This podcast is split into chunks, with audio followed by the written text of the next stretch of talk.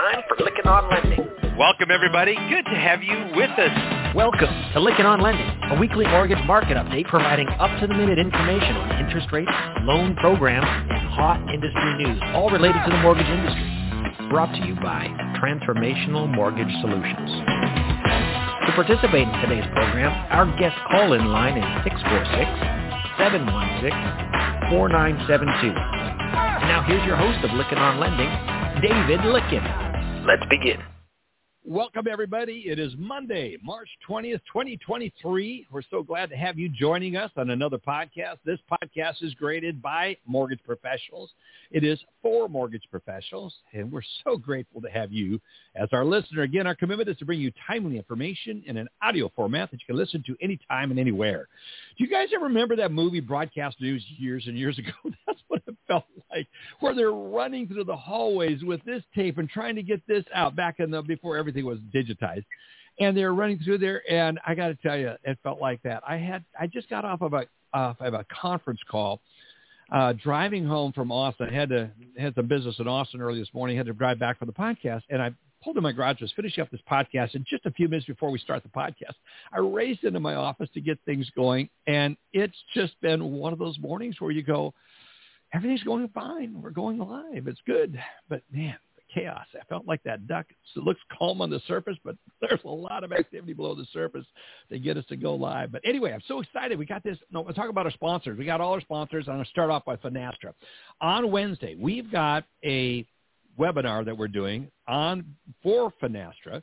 They've asked me to put together a group. And so we put together this, get this, Shashank Shekhar, who you guys have heard me on this podcast, Gabe Minton, probably one of the foremost technologists in our industry, and along with Jeffrey Palermo, who is not known to the mortgage industry, soon will be, because we're going to be bringing him on and talking about this. And we, we put together a program on Chat GPT.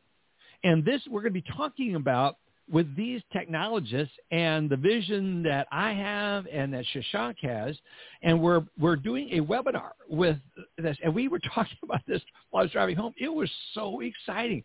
I want every listener to make sure you get an invitation to this webinar that Finastra is going to be doing, and uh, it is going to rock. They sent it out to 18,000 people, and we're excited to be working with Finastra on this. I kind of put it together. I want you all to listen to it, whether I listen to it live if possible, and then get your questions in, or at least get a copy of the recording. We'll make sure you get a copy of the recording and so we can share it with all our listeners. This is going to be one of those discussions. Chat GPT is one of the fastest growing, most Googled topics out there and we're going to be listening to what it can do and what it can't do, and just listening to Gabe and Jeffrey talk about what in the area of servicing.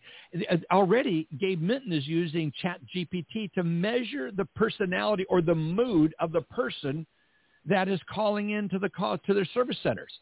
And what this opens up, folks, we are entering into another realm of technology. While we're looking at Rome burning, it feels like it at times. Interest rates, are, we got a nice recovery. We're going to hear from Matt here just a little bit. Got a nice recovery going on interest rates. At least it was earlier. Yeah, it looks like we still got a recovery. Looking at my MBSLive.net screens behind me. And uh, we got some good things going on. Again, a nice little recovery. We'll see if it lasts, get the updates and all that. But behind that is, again, the underpinnings of probably one of the healthiest mortgage uh, most bullish reasons and bullish about the housing market ever, ever. And that's out there because you look at the Gen Zers and you look at the millennials that are wanting to buy homes. And we are at 28%, 29% home ownership rate where that group should be around 60%. So we've got a huge upbeat. Okay, yeah, got housing inventory. Yes, we've got affordability issues because of rising interest rates. So anyway, we got to be looking for those exciting things that can be happening. So Finastra, one of our sponsors, is posting a uh, real exciting, um, hosting a real exciting uh, webinar on Wednesday. Make sure you ask me, uh, text me. I'll get you an invitation, and we'll put it in our show notes. Ben, we'll make sure he puts it in our show notes uh, for this podcast.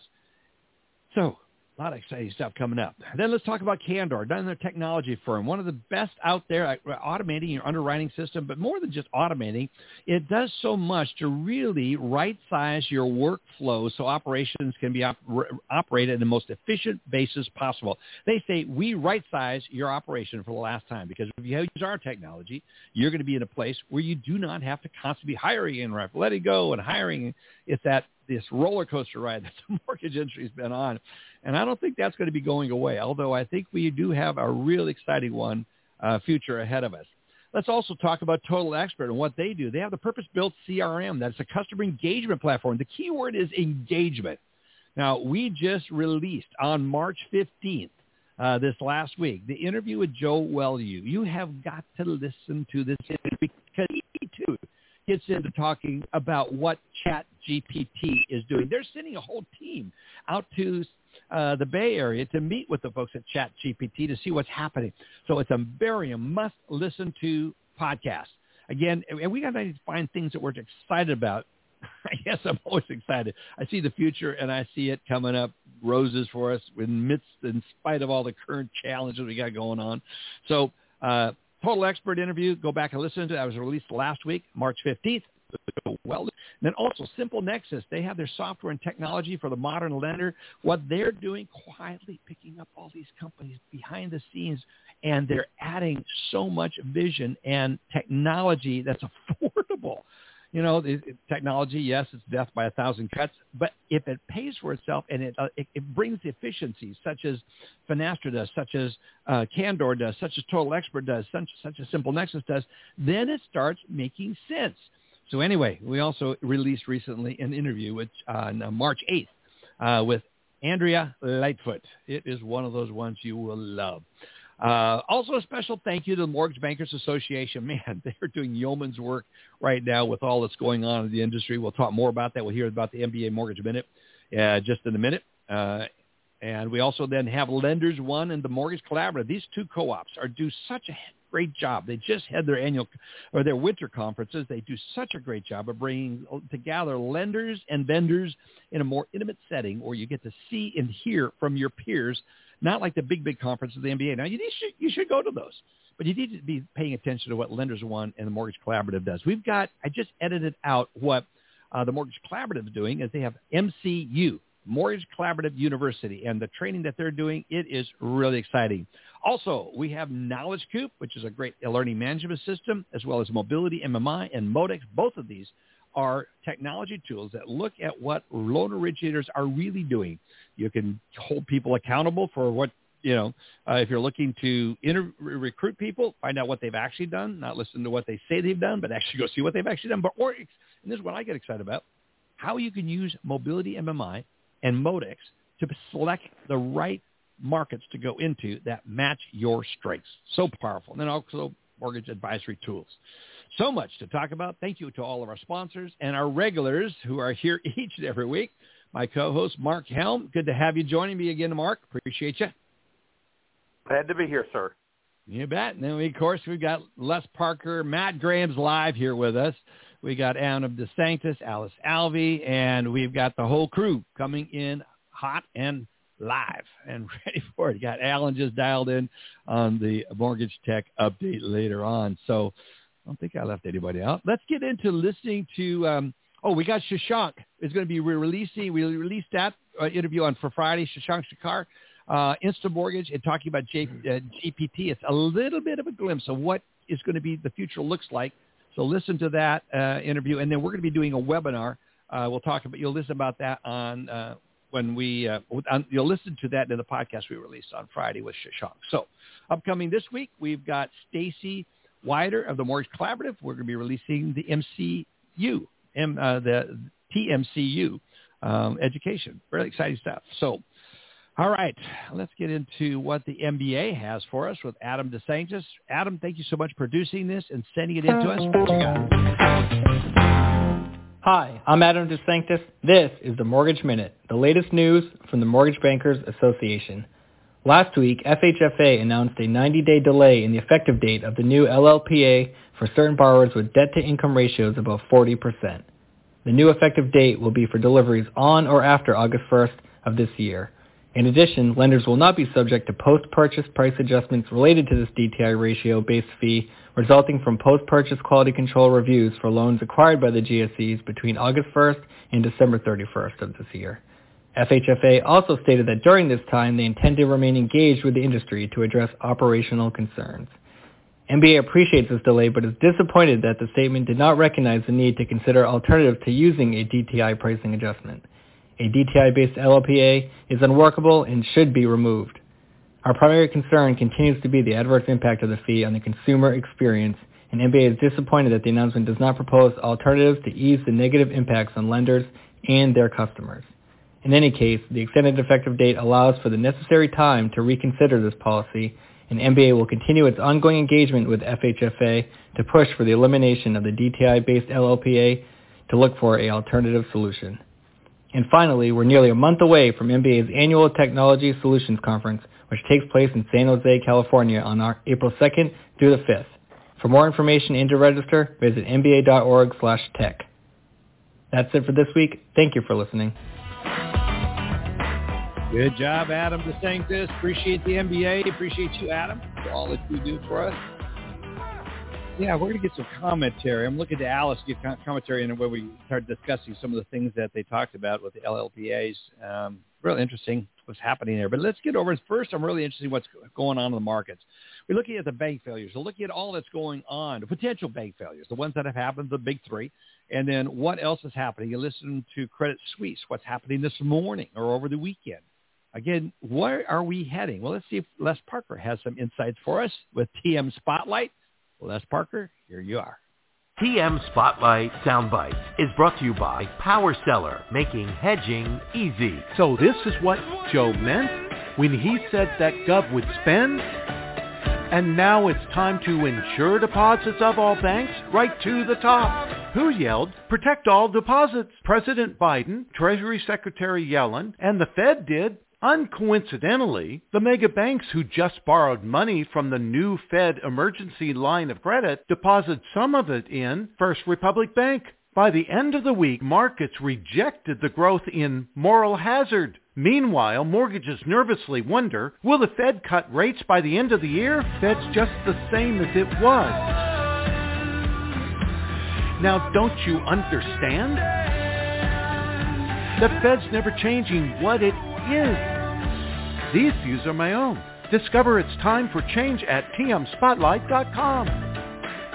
Oh, ah, that's good, Les Parker. Gary Kenchbone and Les Parker teaming up to give us a great segment. That's really good. Very good. The bailout of the banks. I mean, come on. Are you serious? Bail out everything. We are setting ourselves up for a precedence that is just insane. Anyway, don't get me started on that. Let's get over to Matt Graham. Matt, so good to have you here. I'm dialing in from uh, sunny, warm, I'm sure, Portland, Oregon. Uh, maybe not so much. It's a veritable uh, tropical paradise, as usual. veritable tropical paradise. Oh, I appreciate you, Matt. Your humor is just wonderful. It's delightful. So what's going you on, Mark? You know what's not funny, Dave? What's not What's funny would not be funny? another run on banks uh, and bigger banks and uh, more serious contagion Yes. that may have transpired if the government uh, did not come up with this special assessment plan to quote unquote bail out I know. other banks because we're already talking to so many people that have pulled out so much money and moved it between institutions uh, just in search of safety and security. And I shudder to think what would have happened to liquidity in the mortgage market and just the Mhm. banking system in That's a great general if if depositors um, that were over you know 250 grand didn't get protection. I'd heard Yeah. over the years uh, past after you know 2008 anyway that the 250k thing was largely symbolic and that if it push came to shove that depositors that had actually put cash in the bank would get it back. Uh, you don't really want to go forward in faith on such things, but uh, lo and behold, here we are. And we for whatever it's worth, the Fed is not uh, printing money to do this. They're just No. lending lending Mhm. par value on securities that are actually already exist. And uh, the Treasury is not uh, increasing the burden on taxpayers to do it, as far as I understand. Anyway, I'm not an expert on it. Uh, my understanding is that there's a special assessment on banks, and that banks will end up paying for any shortfall in uh, in the FDIC portion. But Yeah. investors and bondholders still Yeah. shafted. Yeah, yeah, that's exactly right. And it- it- It's the mark to market on the the securities on the bonds that they're holding that's when if if we keep raising interest rates, which just sure you know it, it sinks the value of the securities and investments that they're holding. So it you know. So I, you bring out always bring out such a good point, I, and that's why I love talking to you, and I love your screens behind me. Uh, it's the point counterpoint, Matt, and that's why I'm grateful to have you in my life and on our podcast because you do bring. I'm, I'm always happy to argue with you anytime you want. well, you it, well you do it, but it's not just an argument. There's such a, there's a lot of intelligence behind it. So I and, and we can go into this. We don't want to get into. We try to avoid politics. But yeah, a lot of politics these days. It's it's there. It's it is ideologies yeah. that are all over the map. So anyway, but I think what, I think the point you're hitting on is that there are two sides to yes. many important issues, and sometimes if we examine those two sides and give them both some respect, then we can maybe get to the heart of the matter better than just um, you know coming to it with a, a preconceived notion. Not saying that that's what anybody's doing here, but just in general in my approach right. to to market analysis. Um, you know, I like to consider the points and the counterpoints. Speaking of that, let's get into market let's since into we got it. a Yeah. job to do. Yes. So last week ended up being fairly anticlimactic in the sense that we had initially been waiting for CPI, the Consumer Price Index, to give us that big update on inflation. And that was especially true before the banking stuff uh, started going down.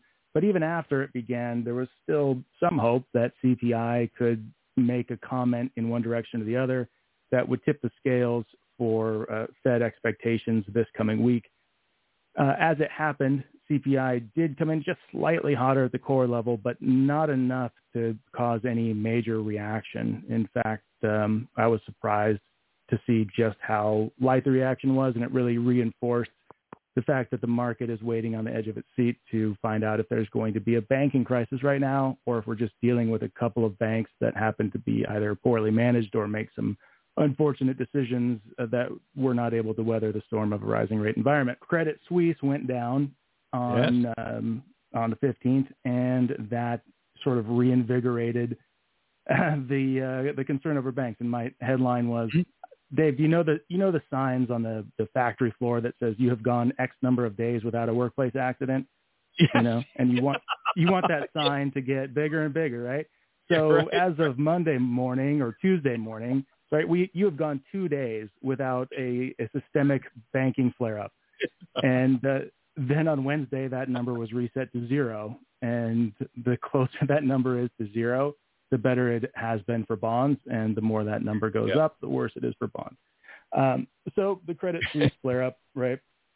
It reset it to zero, and um, we've pretty much just been waiting to see if another shoe will drop, hoping to maybe make it to Fed Day to, on Wednesday this week Mm. to see how the Fed is going to process all this, because this is Yes. the most interesting Fed announcement I could imagine, even Oh, yeah. you know more interesting than anything we've had since the pandemic, because this is the first time where they really have a decision to make and where the Mm-hmm. market doesn't really agree on what they're going to do. You have some very big trade desks calling for no hike, and then you have some other people saying it would be crazy if they didn't hike. They have to hike by at least 25 bips, otherwise it sends it, uh, you know, sends the market Wrong. into a different kind of frenzy. Yep. So we need to remember that they have multiple tools beside the rate hike itself. So whether they hike by 25 bips or not, um, it will depend on what it is accompanied by in terms of the dot plot uh, primarily. And that just uh, refers to the Fed's rate hike outlook, their forecast that each member submits. We can be fairly certain we're going to see a change in those. And uh, I think some Fed members will, will cut their outlook and some will keep it the same. And the market's going to learn a lot. And I think the market's going to learn that the Fed is a lot more bearish on rates than the average market participant, uh, given that financial markets are now pricing in um, more than a percent less, almost 2% less at times uh, on the end of year rate hike or rate outlook. So heading into all this, we're up at 5.6, give or take, on the December Fed funds futures. And uh, at the at the lowest rate levels, we were 3.6 last week. Right now at 4%, which is still way off the highs. But um, not too much change for next or for this week's meeting, and uh, you know roughly 60, 70, 80 percent chance, depending on how you want to crunch the numbers, that they will go ahead and hike 25 bips. so then we're focusing on the dots and on Powell's press conference and seeing what the Fed has to say about, you know, is this contained? Is this something they're they're worried about happening elsewhere? And no matter what Powell says, I don't think the market's going to rule it out. And as long as the market's not mm-hmm. ruling it out, then there's not a ton of upward pressure on rates.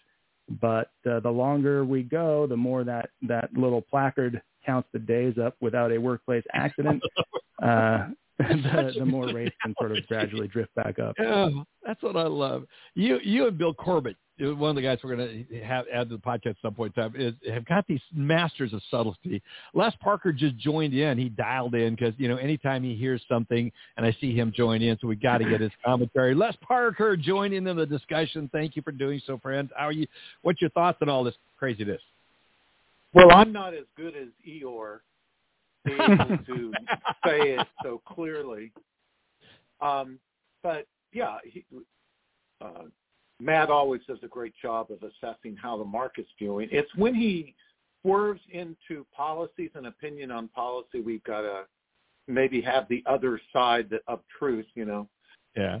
Uh, well, that's what I love about right point counterpoint all the way through. But, but what I love about there you is, two is go. You respect each other so much. Yeah, go ahead. Well, you have well, you have to because we're neither one of us are people that move markets. So um, if you're trying to assess smart guys with opinion to move a market, you've got to look at a neo Keynesian view, like uh, Matt tends to look through, um, or you have to look at more the Austrian school or the fiscal policy that uh, John okay. Uh, okay. Cochrane pushes. Um, you know, different views. Um, and I'm more, I'm probably closer aligned to to Doug Duncan than than uh, yeah. Matt is. But but it's uh, it's not far off. So anyway, no. the issue is should ha- we are creating moral hazard anytime we do these things and come out with these type statements. Uh, SVB was a unique situation in that it was heavy, I mean, multi-million dollar deposits, uh, hundreds of millions of dollars deposits two startup biotechs. Uh, that was the bulk of their contributions. Should those people have to wait for their money some? Yes. And are there ways that you can because uh, if the because yes, they had to go ahead and close them because they when they did the bond sale, essentially it dropped their their uh, capital down to 0 mm-hmm. um, so you have to do something. Um, the issue is how you do that. So that it's it's not that there shouldn't be action. There needed to be taken action, and I think there was a view which I thought Matt articulated well that okay, we'll go ahead and do this, but the net effect is a small amount, you know, a few billion maybe at the most, um, versus the other effect of if it would have gone the way I want, would have still ended up with the same type of couple billion, but instead of it being out of the FDIC, even if they're going to do a special assessment of other banks, it comes out of depositors, or it could come out of those depositors. So it's it's a matter of who you're choosing as winner and losers here, and that's the problem with a capricious government. And we have a capricious government more today than we ever have, and that's the problem. Who's going to be the winner? Who's going to be the loser? Well, it's a discussion. It's always fun to get into, and I would love to dive into it. But let's get around and get everyone. But Matt, I just first of all, I'm grateful for you. It's at so many levels. Uh, you know, we tease you about the Eeyore sound at the time, but the brilliance that operates behind there, and it's so wonderful to have to get these different viewpoints on it. Les and Matt, you, you guys are both brilliant. Thank you so much for being here and contributing to this. Let's get Marc, and then I want to get around to Al, see if she has any questions, and uh, the regulars, Mr. Kittle uh, get questions in on any of this. Uh, again, more questions rather than commentaries because everyone's got noses. We could, I mean, it, everyone's got an opinion on this thing. Uh, it's less into that. It's more like the questions of these two. Uh, so, Marc, any questions you have that you want to enter in this discussion? Yeah. Mine mine is kind of a question to both gentlemen, and uh, I was going to make a comment right before uh, Les joined on, and he solidified that I was positively going to make a comment from making his comment. So um, you know, I've, you know, it, it it's not about necessarily economic thought policy and and who you pair up with and what kind of theories you use on it or whatnot. To me, it's it's just that you know our country, the the basic premise of our country in many respects has been to have a laissez-faire type involvement where the government just should stay the hell out of things to some degree. Now, granted, if we haven't, if we hadn't had the government, uh, if we, if the government would have jumped in back in the 30s, maybe we would have never had to run on the banks back then. But Mhm. what I'm concerned about is the precedents we're establishing when it involves banks who have done something speculative and or haven't followed the rules or not managed their portfolios well. And I think I can talk about all three banks and find something in each one of their categories that fits with what I just said there. So then we technically are reinforcing, ensuring, et cetera, for lack of a better term, people for doing not doing a good job. So I- don't have a problem with what was done, but I I I, I think the the wording should not have been "We're here to save you" as much as it should have been "We don't want to run on the bank, so we're going to support this." Because I, I don't I don't want to see this as a common occurrence going down the road. Because people got to stand back and realize the banking system stands on its own, and one or two banks are going to fall fail every once in a while. And you know I know the people in the country are hard to understand that, but I understand that, and we have bank failures every year. So I just wish people would get smarter and not be dependent on the big picture stuff.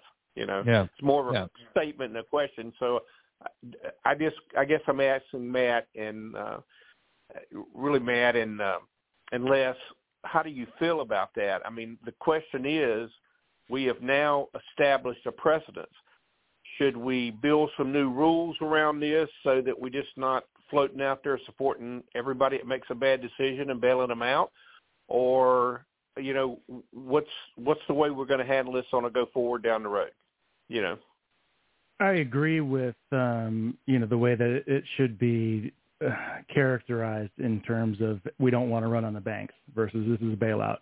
But um, you, you know, as far as establishing new precedent, I I can't say that I was too surprised that we saw both the liquidity facility from the Fed or the the excess of 20 250k in the FDIC portion because I don't view it as much as a bailout uh, because it's depositors getting their money. And they straight up said that, uh, hey, look, if you're a bondholder or investor, you're screwed. Have a great day. And that's the way it should be in these situations, unfortunately, for those bondholders and investors. But if you're a depositor, I mean, we have clients that have talked to us about, you know, their banking issues with SVB, and they have nothing to do with companies or venture capital or anything like that and uh, they weren't going to be able to uh, meet payroll if they didn't have that deposit Yeah. coverage. And that's just, you know, maybe you should bank somewhere else, but they didn't know that at the time. And um, I think I think if you have a, a, a green dollar bill in the U.S. and you put it in a bank, it's nice to know you can get it back out, even if you're only Yeah. guaranteed 250 grand. Um, I think their the rationale quite clearly was if we don't do this, it gets way way worse. And it's not about bailing Yeah. out the bank. It's like you said, it's about preventing a run on other systemic. banks. It's a Yeah. systemic. I, Yeah. I agree with that, Matt. But but you know the the fact still remains that when they developed the used to be a hundred thousand dollar limit that might predate some of you guys on the phone, and now Yep. two hundred fifty thousand dollar limit. Well, you know that really it was kind of inferred like when it was developed this protect the small guy, the guy that really has the small deposits. There's never been really anything out there to protect people with millions and millions of dollars. So it's a it's a big jump from protecting somebody at 250 to saying, all right, we're going to protect anybody, whether it's 10, 15, 20, 30, or whatever million, because it it kind of tears at the reason the the insurance rule was put there in the first place. I don't think an insurance program with a $250 limit, $250,000 limit was ever built to protect the big guys. It was built to protect the, most of the small guys. And I don't have a problem with that, but Yeah. I just, I, if they're going to insure it, insure all of it and be done with it is the way I look at it. And let's yeah, not have to worry problem- about bailouts. The, the, I You think know? the problem there is that a vast majority of the deposits um, in terms of total volume are over 250. Uh, very few banks Yeah. even have e- even have more than half of their accounts that have less than 250. um, Yeah. which is or half of their money is in I don't remember the statistic, but I got a screenshot or a, a chart that I got somewhere, and I'll have to pull Well, up. but well, correct me if. I'm wrong, but don't the don't the banks still have to pay a premium for that insurance? I don't know. Yeah, I don't know. I think they do. Yes. I think I'm pretty sure they do. And if that's the case, I'm There's you know, I'm a- advocating there's also, go ahead and insure it, insure it all. I mean, There's let's, also let's go another ahead and step up and and have the The- people that are managing those big bucks pay the price tag for the big failures if they have to be covered with the insurance. You know. Yeah, definitely. And there's a there's also another program that the banks can opt into where um, they it's it's basically like uh, crowdfunding uh, deposit insurance, and Right. um, right. it it Oh. it enables like up to a million dollars of coverage. I don't know how it works, but I just actually just came across that last week. Oddly enough. Yeah. And please Leslie, don't take trying to- anything I said the wrong way. I'm I'm certainly glad that we avoided a run on the banks. Yeah. I have no oh problem. yeah, no, I'm not I'm not taking anything personally here. I'm just yeah, But- I'm all you- good. You're good. We're good. I believe it would have been there wouldn't have been a run on the banks regardless. So You don't think so? uh, Ken Griffin, Ken Griffin of uh, Citadel, um, another one of our billionaires out there. Uh, he came out immediately and was uh, pretty aggressively saying we're just increasing moral hazard again. Uh, and but what is interesting is the in in uh, there's plenty of policy thinkers that are saying, look, if you're going to continue this patchwork, do you know there's 20,000 pages of regulations on banks? So Twenty thousand. you're looking at 20,000 pages of regulations. So, and and there there's talk now. Well, we need to have more regulation. Excuse me. The only reason SVB, the only reason SVB was missed, if we're going to, there's a single finger that can be point one direction, and that was the oversight by that region of that bank because they missed something Yeah. ultra clear. This was a very clear problem that they really could have caught in uh, probably Q2 of last year. Additionally, they also have a board of directors, and that means they fail. And I think, in FYI, this particular bank, SVB, is very much a woke bank. So they had agreed that we have to have a picture of a board that looks like America, which didn't rely upon meritocracy. So you aren't looking for the best and brightest to necessarily fit there. You're trying to fit some political agenda.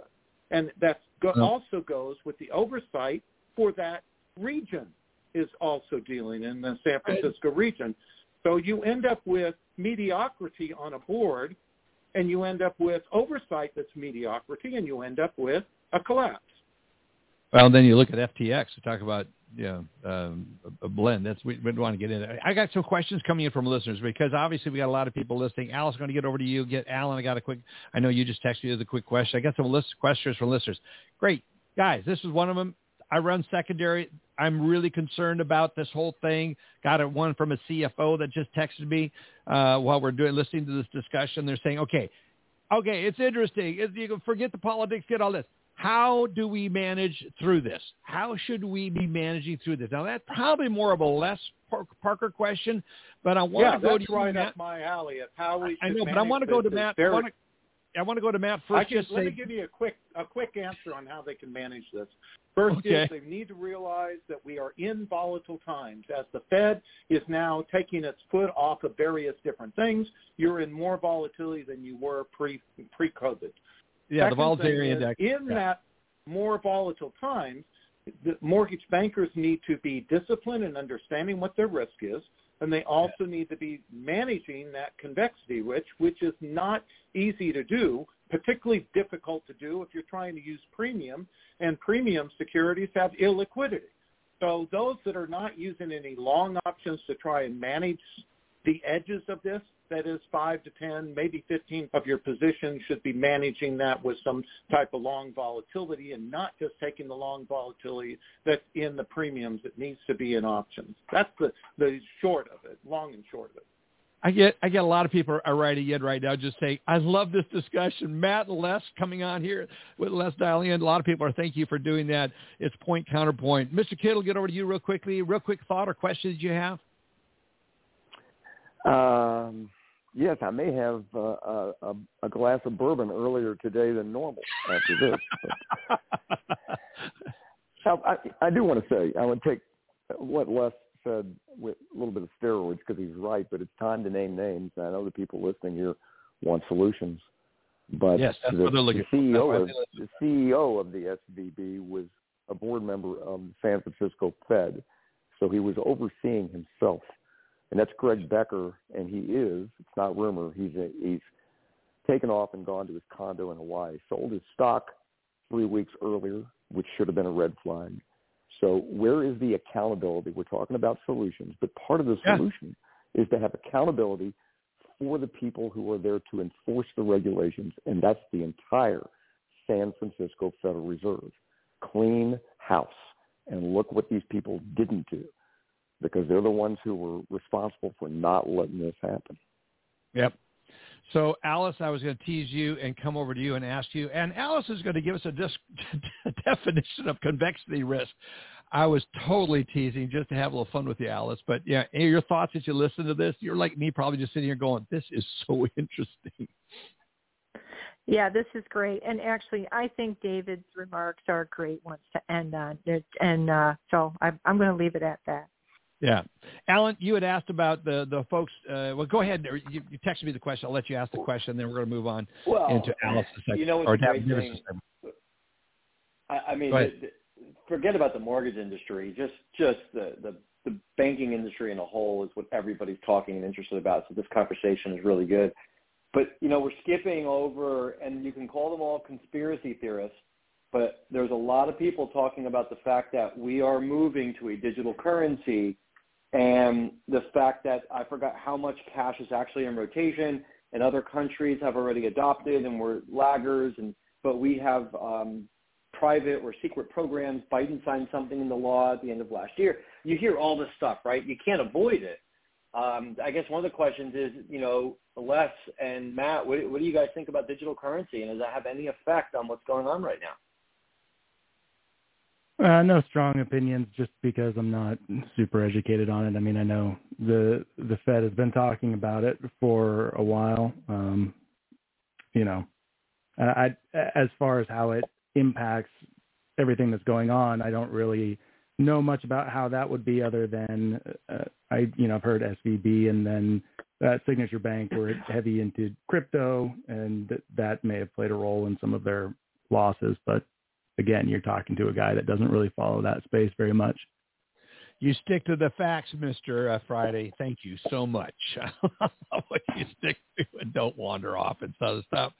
All right, Les. I know um, we're gonna. Well, Allen, thank you so much. There's a lot of talk about crypto, but again, what we're trying to do in this podcast is how do the when people listening to this, listening to what's going on, watch, watching the news, how do they navigate this? We're trying to bring at least critical thought to the how do we manage through this cycle?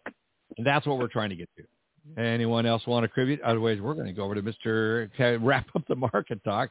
Uh, no, well, thank you very much, Dave, for letting me call in so quickly here. And the very practical, too, is that mortgage bankers need to, uh, those that oversee capital markets need to demand from their heads of capital markets or secondary marketing yeah um, understandably be able to see sensitivity analysis reports. and yeah. ask questions. Ask yep. questions. Manage the variances.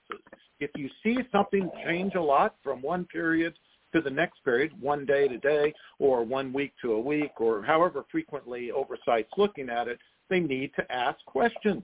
And yeah. if you don't understand it, ask it again and have the, sec- the secondary people try again to explain it to them. If if it's not at a sixth grade level, then Einstein says you don't understand it. So if your secondary people can't explain it in ways you can understand it, you have a problem.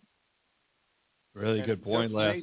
How, how many people use secondary yep. speak to hide their own, uh, you know, lack of knowledge of this? Well, that's good. Uh, we could go on and on Absolutely. again. Absolutely. Yep. Thank you, Les, for dialing in. I appreciate it. Always, you're an avid listener. He uh, he's already dropped out, but anyway, and Matt, thank you so much. I do value you. I, I mean, we didn't cover the TMSpotlight. So if you want to sign up for that, go to tmspotlight.com, put in powered for the into the code. You get a great newsletter. That's that's a paid version. You get it for free. And to sign up for Matt Graham's must must have service, mbslive.net. It is the best out there for just looking at the vast majority of all the information, and he provides a great spot. There's other services out there that you know you can augment it with, but I think Matt is a must-have right now, and I love what you do, Matt. And more importantly, I love where you come from. You just and thank you so much for being part of this podcast, Matt Graham. I really do appreciate it. Check out mbslive.net. You can sign up for it by using the LOL code, stands for Lykken on Lending. Thank you, Matt. I love that code. And you can get the extended trial version. I had someone who was listening to me. Uh, we were doing a conference call, and they go, Lykken, what are the screens behind you? I go, it's MBS Live. And it's someone who's getting Morgan, already into the mortgage space. And uh, is that something I need to have? And I go, absolutely. This is a must have, especially in these times. So he went out and hit that MBS Live and did the LOL, and he signed up, and I think he's already signed up as a customer. So we're grateful for you, Matt. Look forward to Drive Business. I just want to make you outrageously successful at what you do. Because you're Thanks, Dave. Have a good week. You bet. Have a good one, friend. Let's get over to David Kittle on a mortgage update on originations. What are you hearing, Kittle? We're seeing with rates drop, we're seeing some uptick in volumes again. What are you hearing out yeah. there? Any thoughts? Yeah, it's, it's all positive the last week or so, right? Everybody's uh, originations are up. I haven't heard anybody that hasn't increased somewhat. And uh, with rates falling a little bit, it's, it's great and positive news. Is it going to sustain? We'll see what the Fed does. And my guess is uh, they go ahead and do the 25 bips. I think they have to, which is what Matt said earlier. So I'm in that I'm in that school. I don't think that they can they can change their process at this point at all because inflation is still out there and regardless of what's going on at the banks. So you have to take care of it. I know it was Matt or Les that said it so well. They said if we if they don't, we got another conundrum on the other side of that. There's a ditch on the oh, other sure side. Do. Definitely want to stay out of that ditch. So that's yeah. so true. A quick comment about the community banks. Yeah, because, because you know we have many of them, and they're all great, all of them inside uh, the Mortgage Collaborative and really across the country. But um, this is kind of a throwback over to Marc Helm for a second, who is certainly a warehouse line uh, expert. Um, I would I don't know what happens if a particular community bank goes under and you've got loans on their warehouse line, and it's a thought. So I would be taking a very close look at whoever I'm doing business with, who's on their board, because of what happened with Signature Bank and what happened mm-hmm. with uh, SVB, and uh, see where they're investing their money. You know, 99.9% of them are wonderful and invest in their communities, but you have these outliers like the two we're talking about here, and uh, it would be a good thing to just take a look at who you're doing business with and who's on that board. Get to know your counterparties. It is so so true. Marc, yeah, I want to because add. They, they certainly want to know about you when they're signing the bank yeah. contracts on yeah. the warehouse line. So, uh, you know, a reverse mirror uh, is order of the day. Yep, yep, yep. Marc, that's any thoughts on point, that? David. Yep. That's a great. That's a great point. I mean, I think that's a, one of the most valid points that's been made today. I mean, yeah. you you need to know know your bank counterparties, and you need to know how they manage their company. But I got to share something with you guys yeah. that is so, so funny. You're not going to believe this. So I decided to go into Chat GBT while we're on the phone to check out that question about are the banks still paying a premium for the what was the old FDIC coverage, and and for some reason the chat is busied out right now. Okay, and I have the premium service, so yeah. it says. Then it responded to a question, somehow picked up you guys talking, and it said, write a TV ad about the status of Chat GBT. So it it gives you a open thing, how they say, looking at a room full of engineers working, and it says, a voiceover begins at OpenAI. We're dedicated to bringing you the best artificial intelligence. Our team of engineers work tirelessly to make sure our chatbot is always up and running, ready to answer your questions and provide helpful site. But the next paragraph said, the camera cuts to a shot of three engineers sitting at a table, sipping on their morning coffee. They look up and turn to face the viewer. One of them speaks. Unfortunately, due to high volumes of user uh, currently trying out ChatGPT, we're experiencing some technical difficulties. Please bear with us and check back soon for access to our chatbot.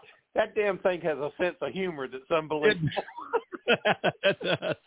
Goes they're back busy to and they're sitting there sipping on their coffee.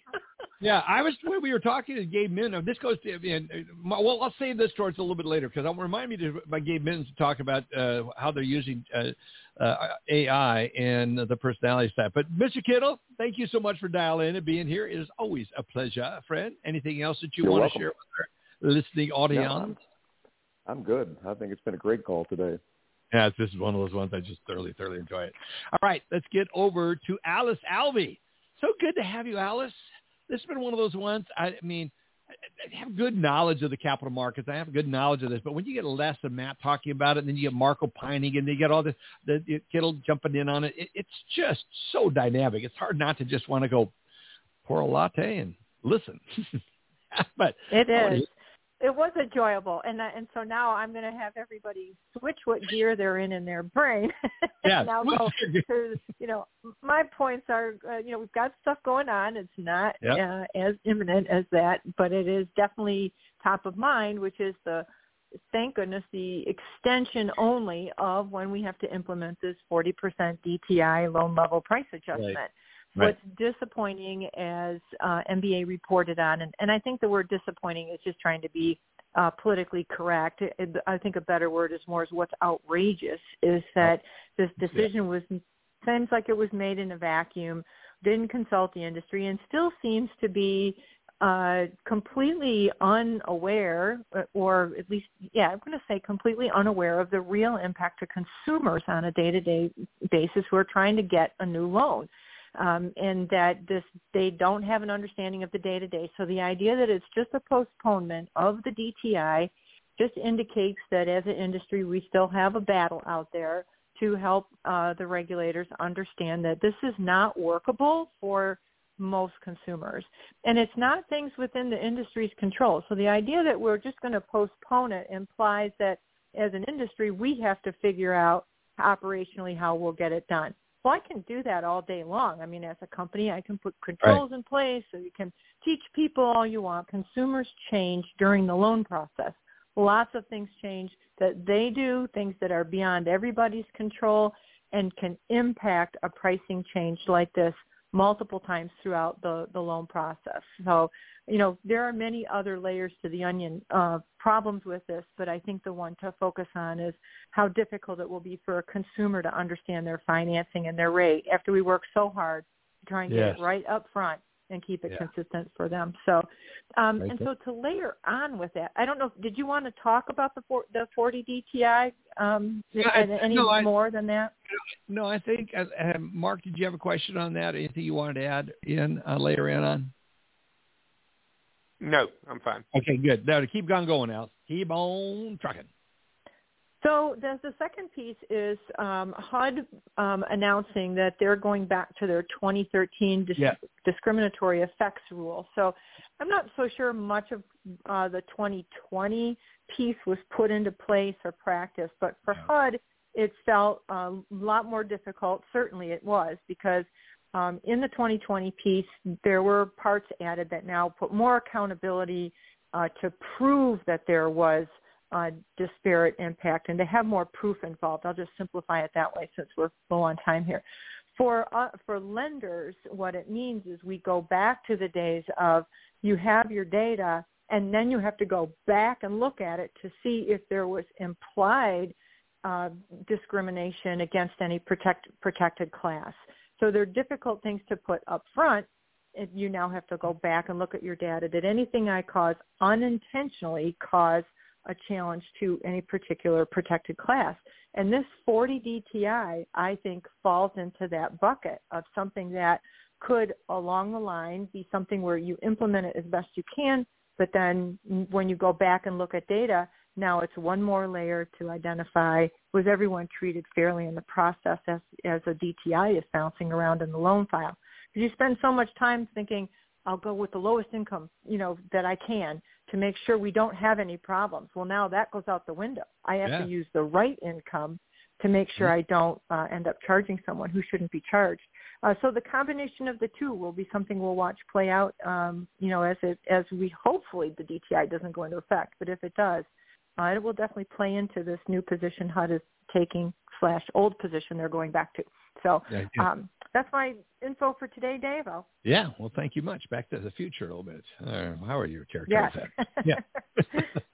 Alice Alvey, I value you so much. Been, been here since the beginning of the podcast, over 15 years we've been doing this together, and I value you. You're just such, uh, you're, you're, our listeners value and your contribution each and every week. Thank you, thank you, thank you so much. Let's get over to Al. By the way, if you want to reach Al, by the way, Alice is the CMB Vice President of Education and Training at the, the beloved Union Home Mortgage, a home of uh, uh, Bill and Al, and they do a great job of running that company, and we're grateful that they lend Alice to us on this podcast.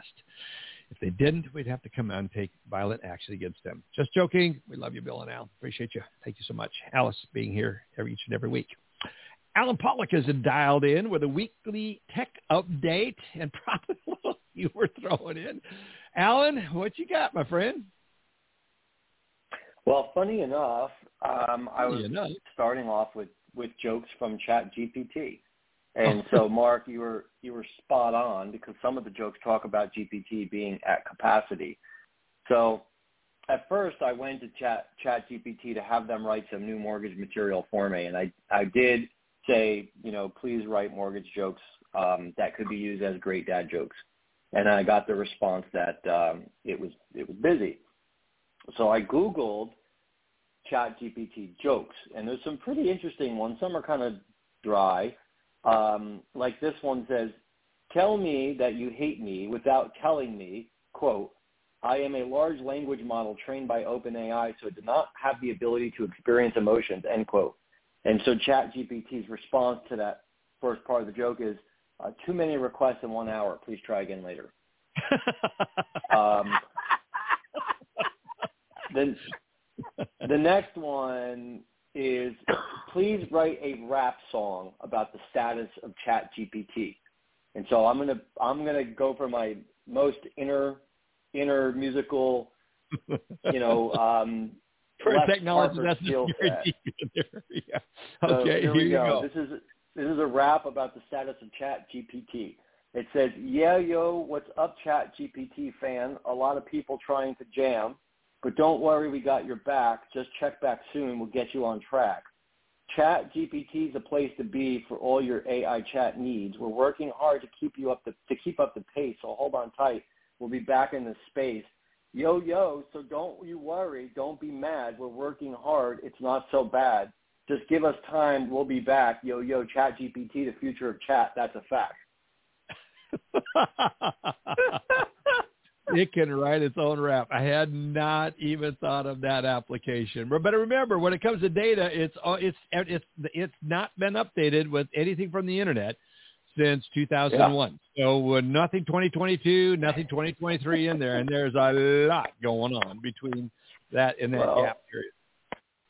Yeah. So I, I Um, think what so it, I think what it's doing right now it's it's it's basically blocking you out because it's too busy rather than having you wait in queue forever to get in. So that's pretty Yeah. smart if it recognizes its that capacity and why hold people out there. You know. It is.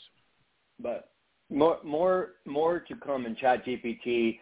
Um, I will I will say, David, I, I, Forbes has an article about AI in banking, Really? and it, yeah, it's an interesting article. It- It's just called "The Future of AI in Banking."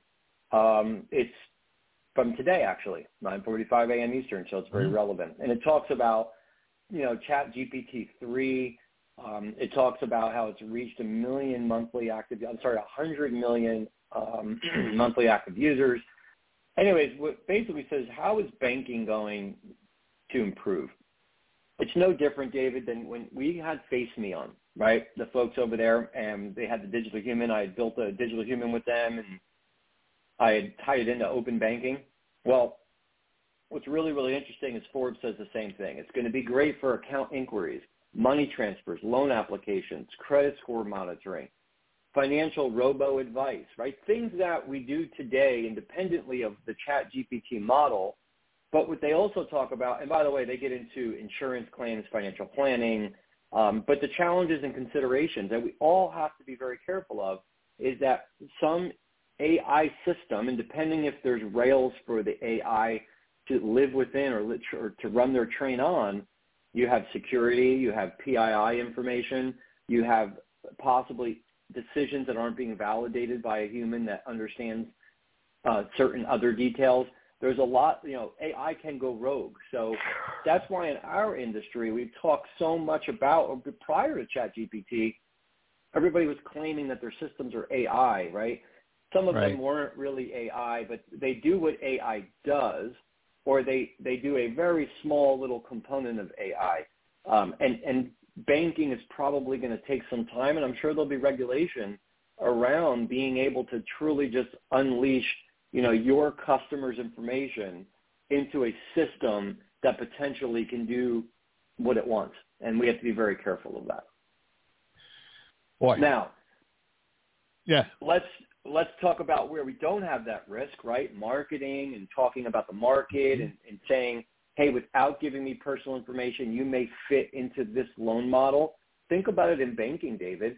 The the ability the ability to robo advise that you know you can take your money and split it between four different accounts with three different beneficiaries and you're covered up to a million dollars right those are the things that can replace a human that there, you have less risk in by the yeah. way, um, I think Marc or Matt, you mentioned earlier today, I think it was you, Matt, that there's a product out there that some of the banks subscribe to that automatically can diversify your deposits across many. It's like the crowdsourcing you mentioned. Yeah, I think it so was. So it's called yeah. an insured cash. Yeah, it's called an insured cash sweep (ICS). You usually pay a little bit for it, um, but you can go to intra fine key work deposits. Anyways, I I will put, give you that link, David. You can share it out. Yeah, send that to Ben so we get um, that in our in our show notes. Yeah, that's perfect. Yeah, but it's called an insured cash sweep ICS, and uh, and they can get you up to a multi-million dollar FDIC protection on large deposits and earn a return and enjoy flexibility. Um, yeah. With that being said, David, I know we're nearing the time. Um, I had some great stuff I wanted to get to, but Marc, at the end of last week's segment, you mentioned there were some things that you wanted to chat about this week. I don't know if uh, we can make it to those questions today, but if so, I thought I'd throw it over to you and, and see what some of your feedback was. Well, I'm gonna I'm gonna defer on that since we're so close, but I'm gonna share one thing in closing here, if I could.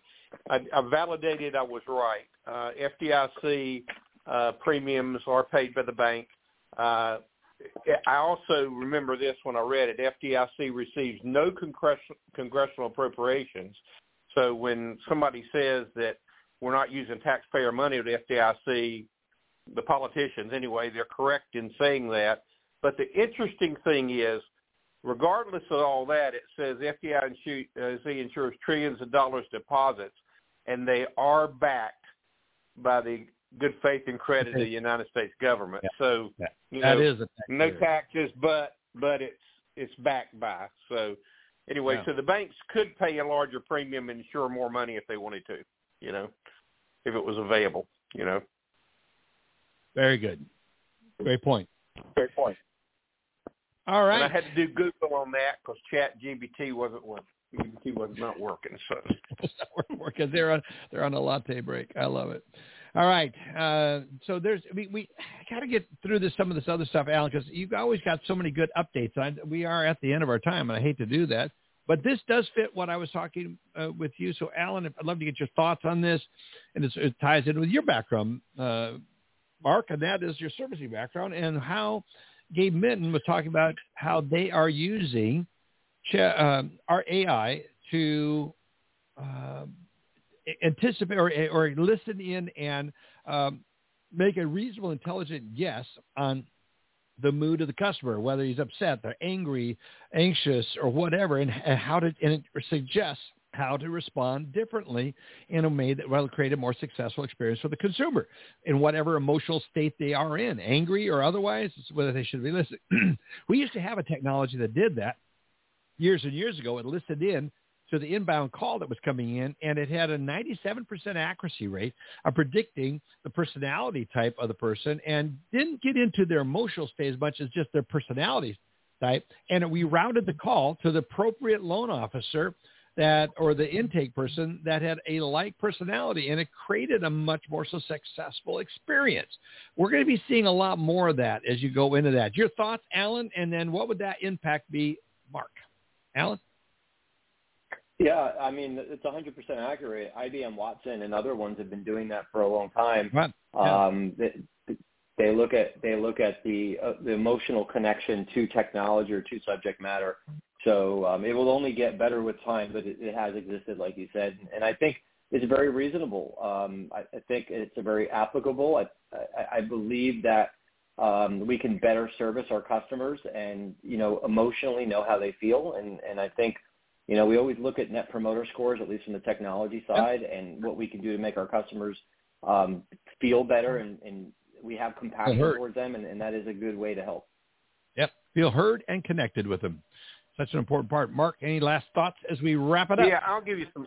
I'll give you some thoughts on that. That that is uh, not surprising that we've developed to that state because being a psychologist, I will tell you that when you're talking to someone, where it's marriage and family counselor and assessing a situation and whatnot, we look for certain ticks that come from people, and that can be body language, it can be certain words they say, how they stress certain words and all. And part of being a good psychologist is being able to recognize those factors coming out of somebody. So if you can, you know, it's not that hard, it wouldn't be that hard to take a recorded conversation and have things like that picked up on it to help you evaluate the person you're dealing with. So it doesn't surprise me, and I, I'm not surprised how high a, a process it is as per, percentage of reliability on predicting what you're dealing with. Especially the example you used, David, with customer service doesn't surprise me at all.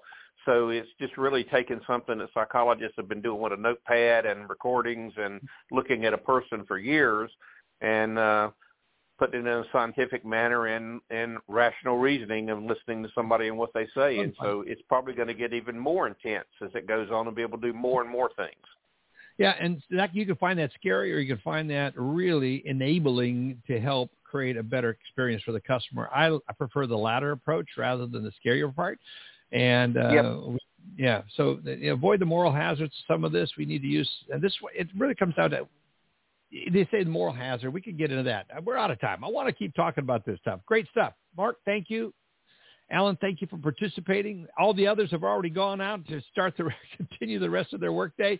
We appreciate you listeners being here with us. Again, we love your feedback. Thank you for those of you who wrote in today. Great discussion. How to manage through this was one of the best ones. Love the to talk, but what do I do to manage through this? That's what we're here for, listeners, is to help you manage through this by bringing you this kind of critical conversation and thought. So good to have you here. Thank you to our sponsors, Candor, Finastra, Total Expert, Simple Nexus, Mortgage Bankers Association, Lenders One, the Mortgage Collaborative, Knowledge Coop, Mobility MMI, Modex, and Mortgage Advisory Tools. Folks, have a great rest of your week, and we'll look forward to having you back here next week. You've been listening to Lykken on Lending, a weekly mortgage market update with your host David Lykken of Transformational Mortgage Solutions. Join us next week, and thanks for listening.